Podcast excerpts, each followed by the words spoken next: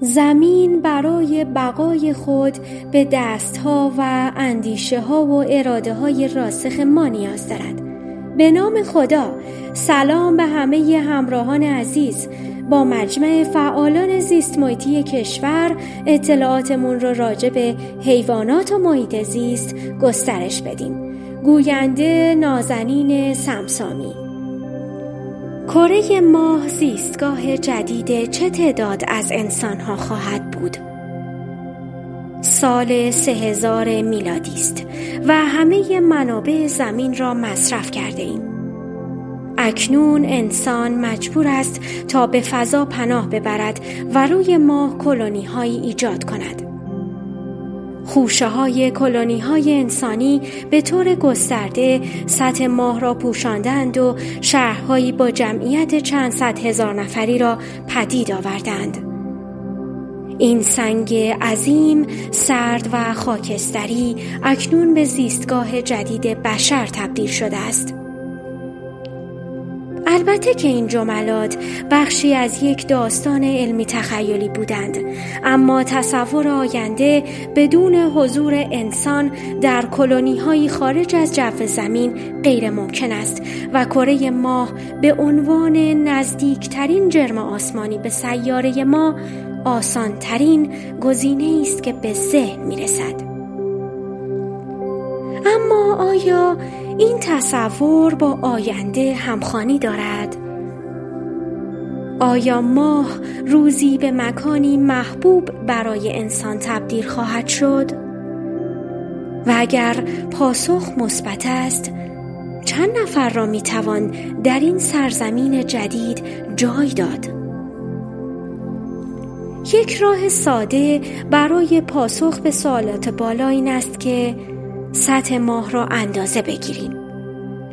سطح ماه تقریبا معادل 15 و 9 دهم درصد از سطح خشکی های روی زمین است. به لحاظ فنی اگر این مساحت را با تراکمی مشابه بزرگترین و مشهورترین شهرهای زمین پر کنیم ماه می تواند میزبان چند تریلیون نفر باشد. اما این پرسش که چه تعداد آدم در سطح ماه جای می گیرند با این پرسش که ما می توانیم از چه تعداد انسان در ماه پشتیبانی کنیم بسیار متفاوت است. اگر بخواهیم به سوال دوم پاسخ دهیم باید بگوییم که ماه اموزاده نسبتاً فقیر زمین است.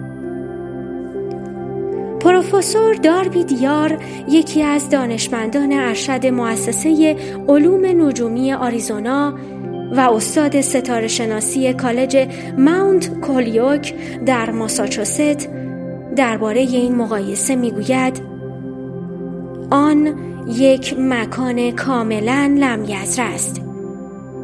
هر گونه ای به دنبال این است که زیست بوم خود را گسترش دهد. اما زیست بوم جدید که ما هست برای انسان بسیار نامهربان است در ادامه به مواردی می‌پردازیم که شما را با مقصود دیار از نامهربان بیشتر آشنا می کند. هوا برای تنفس برخلاف زمین آب در سطح ماه به صورت بارش باران و تشکیل منابعی برای مصارف آشامیدنی وجود ندارد. همچنین اتمسفر ماه از عهده تأمین هوای قابل تنفس بر نمی آید. قمر طبیعی زمین حتی اکوسیستم های زنده هم ندارد تا بتوان به کمک آنها به راحتی در سطح کره کشاورزی کرد. از مشکلات دیگر ماه می توان به آسیب پذیر بودن در مقابل طوفان‌های خورشیدی اشاره کرد. انفجارهای رخ داده در سطح خورشید از خود امواج الکترومغناطیسی منتشر می کنند و ماه به دلیل نداشتن منطقه مغناطیسی به عنوان محافظ نمی تواند این امواج را منحرف کند. همچنین دیار می گوید که وضعیت دما در این کره چندان مناسب نیست و زمان جابجایی تاریکی و روشنایی در آن طولانی است. همه این موارد می توانند زندگی در کره ماه را غیر ممکن کنند. اما در کمال تعجب اینطور نیست. در واقع به لحاظ تئوری نیازهای حیاتی انسان که شامل هوا، آب، خوراک و سرپناه است آنچنان هم در سطح ماه دست نایافتنی نیستند. برای تأمین هوای مورد نیاز برای ایجاد یک جامعه چند صد نفری در کره خاکستری باید هوای قابل تنفس را به کمک مخازنی به سطح ماه پمپاژ کرد. بر اساس گفته های مارکوس لندگرف مدیر پروژه ماه در آژانس فضایی اروپا این روش ناپایدار به نظر اما اگر در کوتاه مدت از آن استفاده کنیم می تواند هزینه ها را کاهش دهد. او در ادامه می گوید افراد از هوای زیادی استفاده نمی کنند و برای مدت طولانی ما به تهیه هوای قابل تنفس در ماه نیاز نخواهیم داشت. می توانیم آن را به ماه وارد کنیم در حال حاضر هزینه انتقال آن قابل مدیریت است. اگر جمعیت به ده ها هزار نفر برسد باید در سطح ماه اکسیژن تولید کنیم که فرایند پرهزینه است. اما با توجه به گفته های لندگرف گسترش اکتشافات فضایی در دهه های اخیر می تواند این فرایند را به لحاظ اقتصادی با صرفه تر سازد.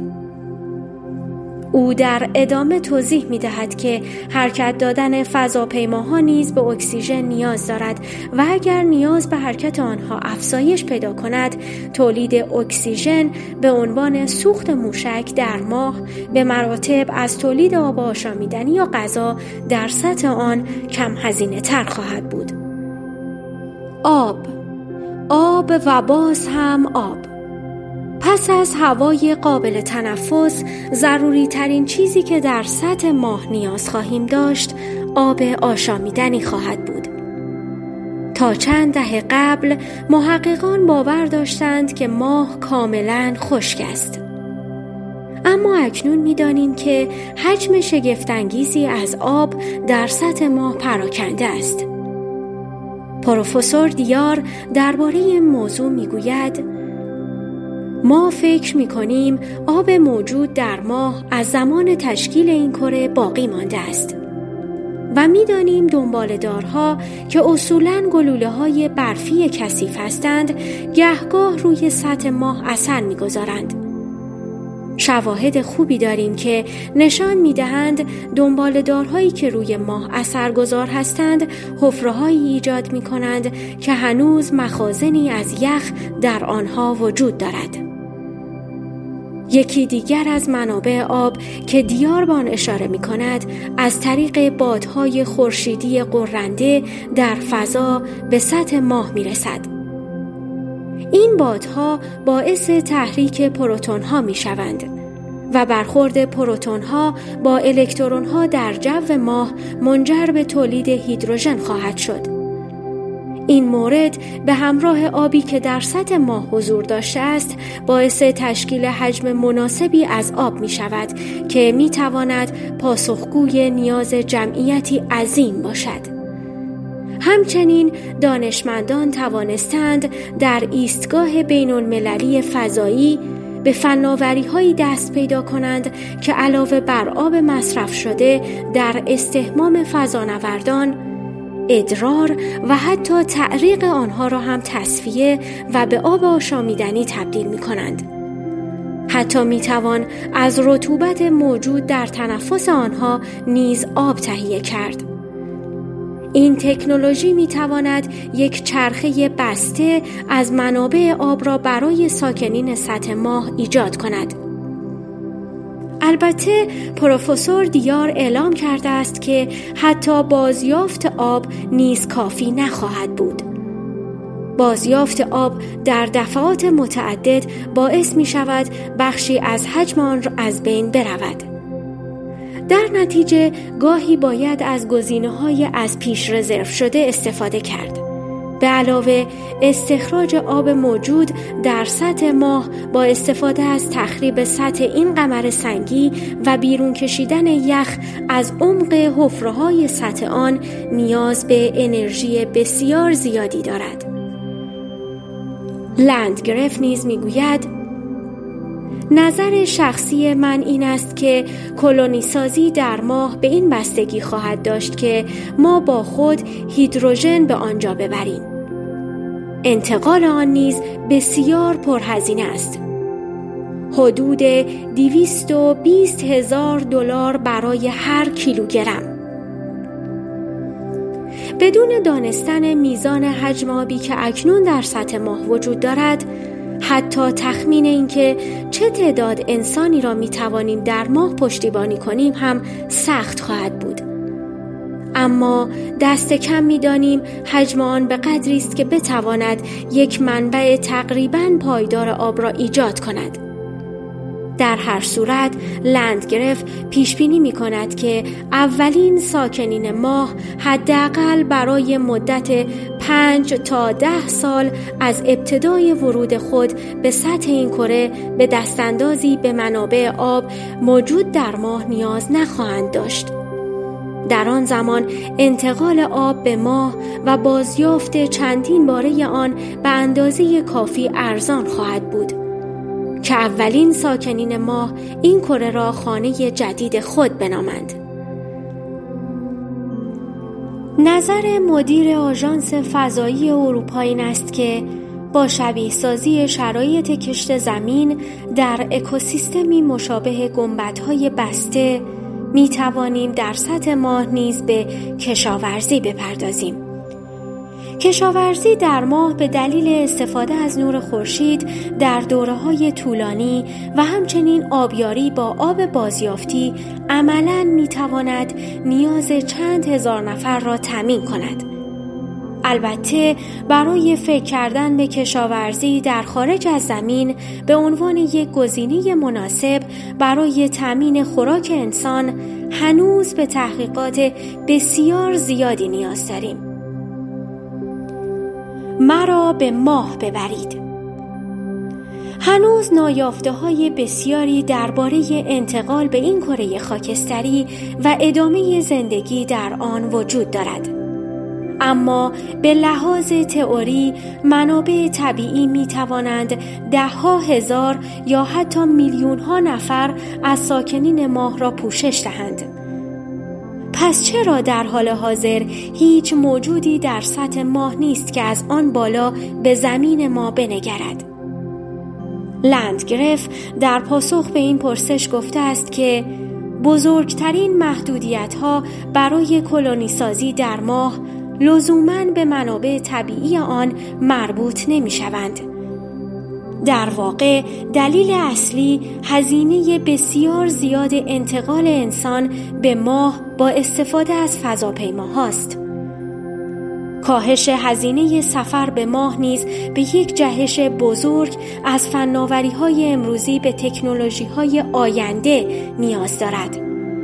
مانند ایجاد آسانسورهای فضایی او در ادامه می‌گوید اگر ما به آنها دسترسی داشته باشیم سپس درباره هزاران انسان روی ماه صحبت می کنیم.